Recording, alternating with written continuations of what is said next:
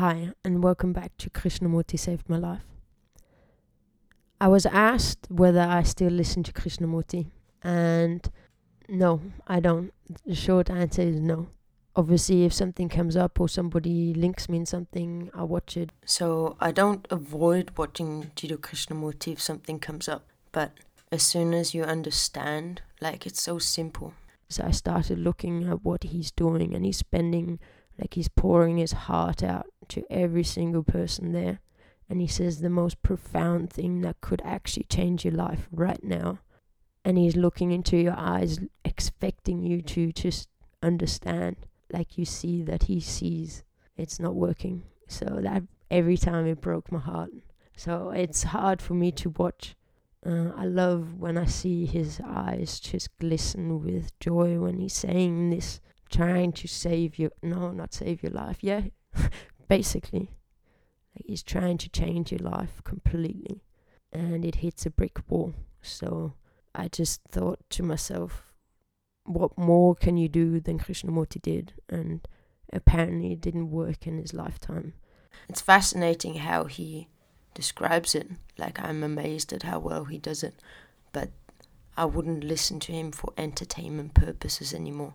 I remember sort of feeling a little bit sad about it. And I think I went like, oh, I wonder who I'm going to listen to now. But um, that was soon dismissed. And then I just went out into the world and I didn't really spend much time at home anymore. Like, my life changed so much. So basically, most of my memories are sort of hazy because as soon as I lived in the present moment, there was no labeling, there's no defining, there's just, you just live. So all my realizations were pretty much backwards. So I was living this present state of mind for, I don't know how long it was, like, I, it seemed like a while before I even went online because it's not something that comes to mind in the present moment. It's something that's away from you. I never really asked myself, do you understand? So I was still listening to Krishnamurti, and then I heard people ask questions. And then I answered the question like I didn't think it was a big deal. It's pretty simple. Everybody can see this. When Jiddu Krishnamurti answered, it was always sort of similar. I sort of answered in my own words, but it didn't really make any difference to me. This was sort of the problem. I kept going like, all I can see is my own life. And this is why I just went like, I'm just gonna live this life and see what happens. So I sort of understood that I'm gonna say this differently. So I made a point of not listening to Jiddu Krishnamurti anymore because I don't know, I just didn't want to say the same because what's the point in me saying exactly the same as him? Um, the whole point is that I can talk about the same in different words. So something new, something fresh. There has to be one good thing about the AI because usually when I record something, apparently the AI is listening and then suggests a video that speaks about something that's the same. so that's when I fully, completely understood that without a shadow of a doubt, this is the same. We're talking about the same. I was sitting alone in my room. He did it a million times over his life. It never occurred to me that nobody understood it. I was actually going online because I was trying to find the people that understood.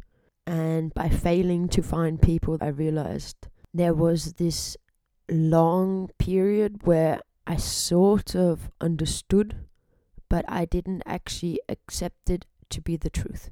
Because if I look at Krishnamurti and what he's doing, it's very obvious to me what he was trying to do. He was trying to accomplish world peace. And as soon as you understand the truth, you can see how this is possible. As soon as you find peace in your own life, you become super peaceful. like, it's um, a very, very subtle change.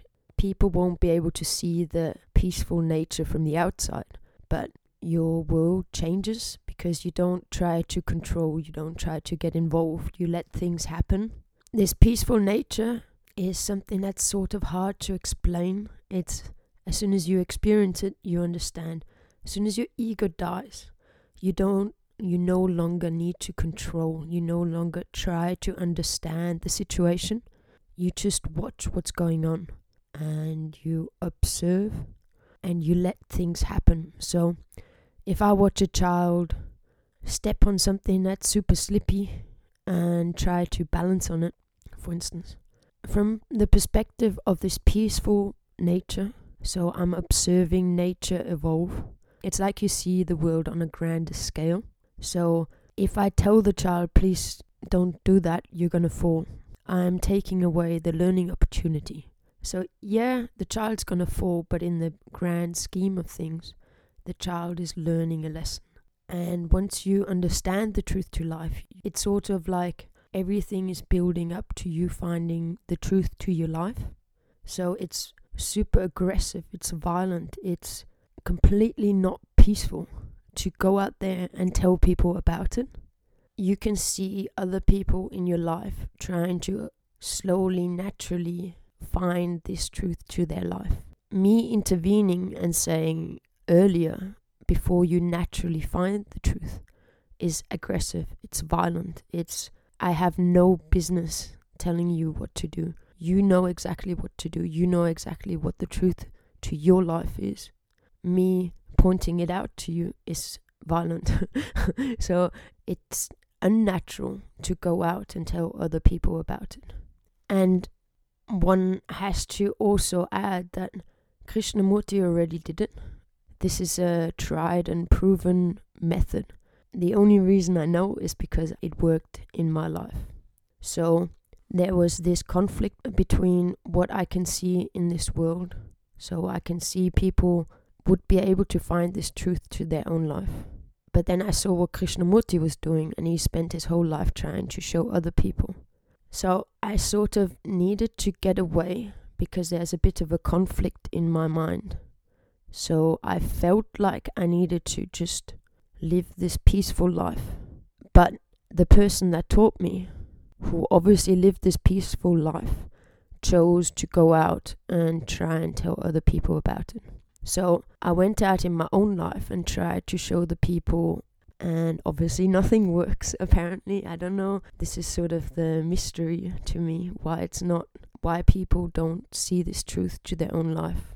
I sort of went uh maybe we need to grow into accepting it. So we need time to fall on our face to be disillusioned with our ego. We need time to get ourselves in the deepest dumps to naturally find the truth to our life luckily something happened that completely changed the way that I saw it. So I went out in my own life. I sort of like, yeah, I would mention Krishnamurti. I would always point to him as my source. I would always say, hey, I used to feel like that. Then I listened to Krishnamurti, this and this. So, like, when something bad happens, I was actually not happy but excited because I knew that this is life giving you the opportunity to see the truth.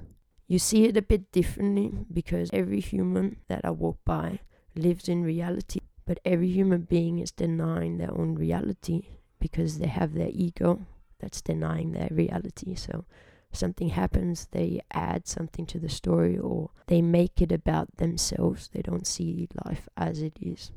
As far as I could see, everything Krishnamurti did was perfect. So I said, okay, this is already here everybody else can do exactly what I did. I said my piece on YouTube. I told everybody this is how you do it, this is what it is. And it feels slightly weird to try and tell people about this because as we go through these upsets and the struggles like your father dies, your the love of your life just broke up with you, your best friend just stole from you. And sometimes we are faced with these super unfair situations where people just do something completely aggressive and violent and really bring you down. And there's always a moment in time whenever something bad like that happens, like a breakup, like whatever, there's always a point in time where people sort of go like, whoa, I don't know what to believe anymore. We're sort of a bit lost. We're a bit numb. We're a bit, mm, and we're sort of floating, but in a negative way. So, as far as I can see it, this is the perfect time for you to find the truth in your life. This feeling of floating, of not believing anything, the feeling of being lost, the feeling of not belonging. When we have the ego, when we're still living with the ego, that feeling is horrible. It's scary. We have all the um, obscured fear, all the fears that we're hiding. They're like the threatening part of this emptiness. Once you free yourself from the ego, it's actually sort of the same. Like you still believe in nothing, you're still floating. But the thing is, you're not lost. You feel lost because you don't know what to believe, and your life, your ego is built on ideas. So that makes you feel lost. When you're free from the ego, you're actually, you've arrived. So there's no more drama. There's no more stress. There's no more trying to become anything. So that's why I say, like, if you've experienced this before, then you know what it's like. You know you can do it. Everybody can do it. That's the whole point. So it seems super weird for me to go to people and say, hey, you know, everything you're searching for, everything you're trying to accomplish, every method you're trying to be happy, it doesn't work this is the only thing that works. It seems weird when I know you can find it yourself. It's arrogant. It's like I'm trying to help you, but it's actually super aggressive. but then I realized that all I did in my everyday life was try and find moments where I can learn about them and try and help them see the truth in their own life. So if I'm already doing this all the time, uh, it's not really fair that only the people I know can hear what I'm saying to them. So like it's it's not fair that there's so many people out there in this world looking for these answers and I'm not talking about it publicly because I like peace. no, because I I feel it's too aggressive.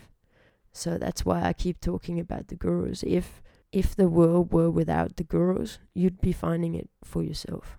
Unfortunately, it's not just the gurus, it's also society, our family, our culture, our religion. It's we are expected to be a certain way based on whatever idea you're dragging on. So for me, it wasn't gurus because I didn't find Krishnamurti on a spiritual search, but the ideas that I had in my life that were blinding me to the truth were, for instance, I thought it's a real thing to find someone that will save you, and finding the perfect partner that needed to go. It's just an idea. So, as soon as I understood that romance was invented by French poets, um, it helped me understand that this is just an idea that's very, very prevalent through all movies, music, whatever didn't really have a religion. I think my staunch atheism was a belief that I needed to drop. Also, like the conventional heteronormative idea of family. So, a man marries a wife and they become happy and make children. That's an idea that needed to be dropped as well. So, there's so many ideas that are prevalent in our society, in our culture, in our minds. And they're all rooted in your ego. It's all something that you accumulate over time. I just now feel like, okay, if everybody in this world is talking all this crap, there needs to be at least one person that's telling you this truth straightforward and simple. The truth is exactly the same as Krishnamurti speaking of. I'm using him as the source. So I can always point to him because he's like helping me beyond the grave. he's like backing me up. I'm forever grateful for what he's doing. This is exactly the point so, me as a person, I'd much rather sit in my room and do little drawings to get peace. I'd rather not be out there talking about my the deepest, most private things in my life. To be perfectly honest with you, like half of my mind went, I'm trying very hard to try and show you this, but there's some very heavy resistance to this. So people think you're crazy. People get very aggressive. Like it's not really a very thankful job. uh, I said what I thought may help you understand Krishnamurti. There's not much I can do to convince you that you are you're actually brainwashed by your own mind. I can't there's nothing I can do to help you see it. You need to see it for yourself. But I felt guilty because Krishnamurti spent every waking moment of his life trying to make people understand. He helped me understand and I'm just out there enjoying my freedom. Like it's not really fair to him nor to you.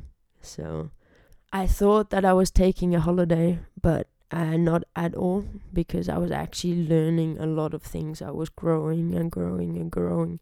What happened was, as soon as I worked out that apparently nobody seems to understand what Krishnamurti is talking about, I sort of freaked out because then I went like, "Whoa!" On quite a few people have commented on like, "Oh, I'm happy you're taking Krishnamurti's role," and I was just like, "What the hell are you talking about? I'm not taking on that role. I'm I'm just a normal human being that happened to understand this. I'm still not taking on any role."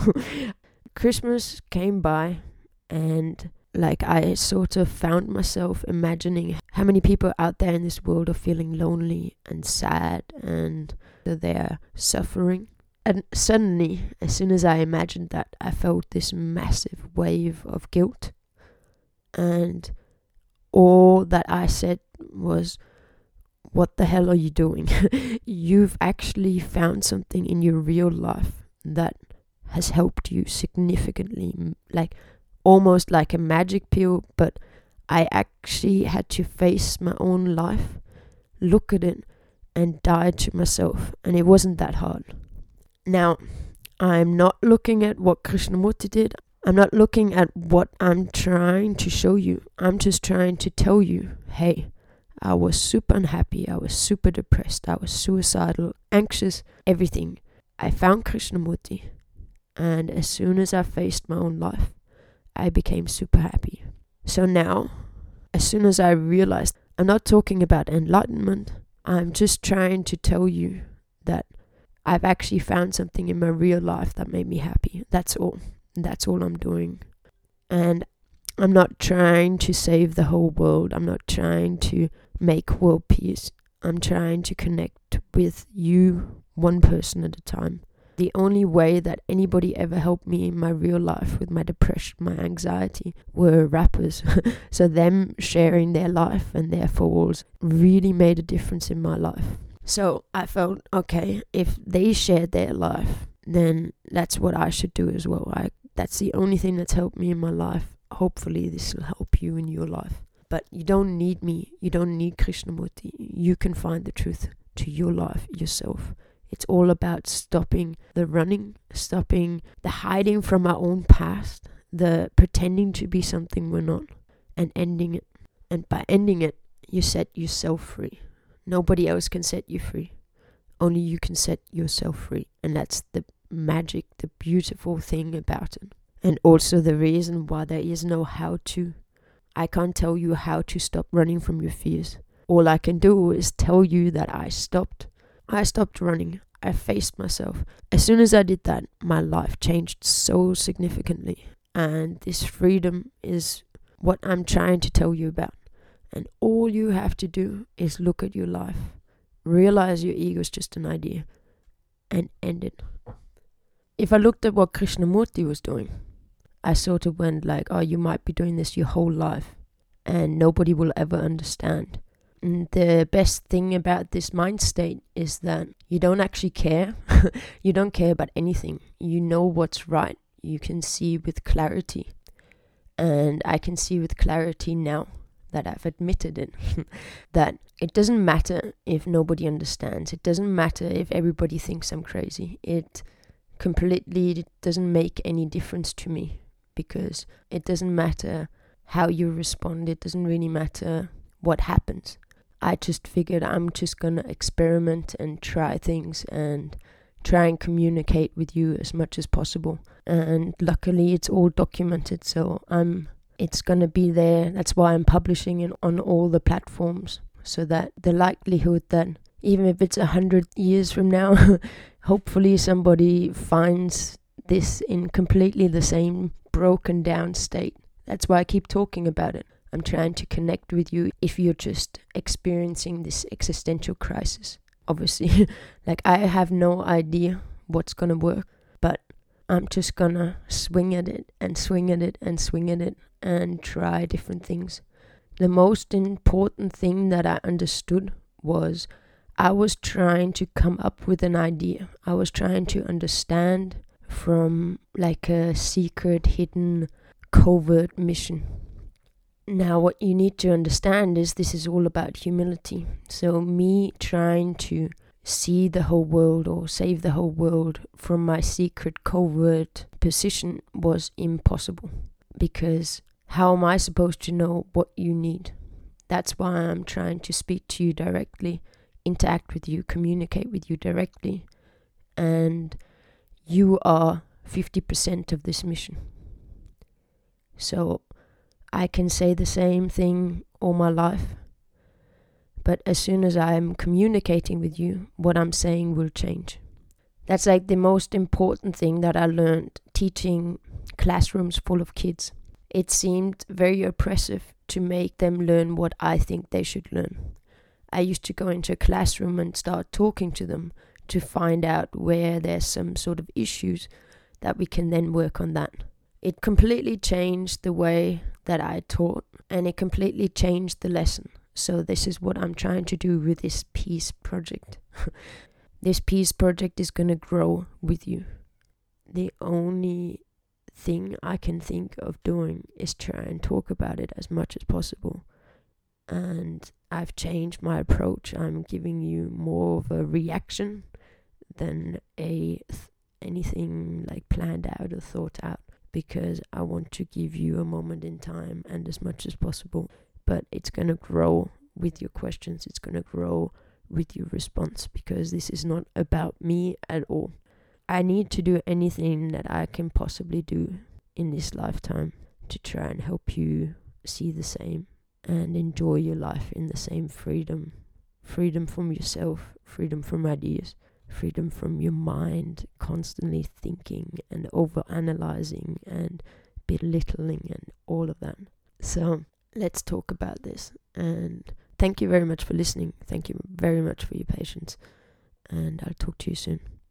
One love.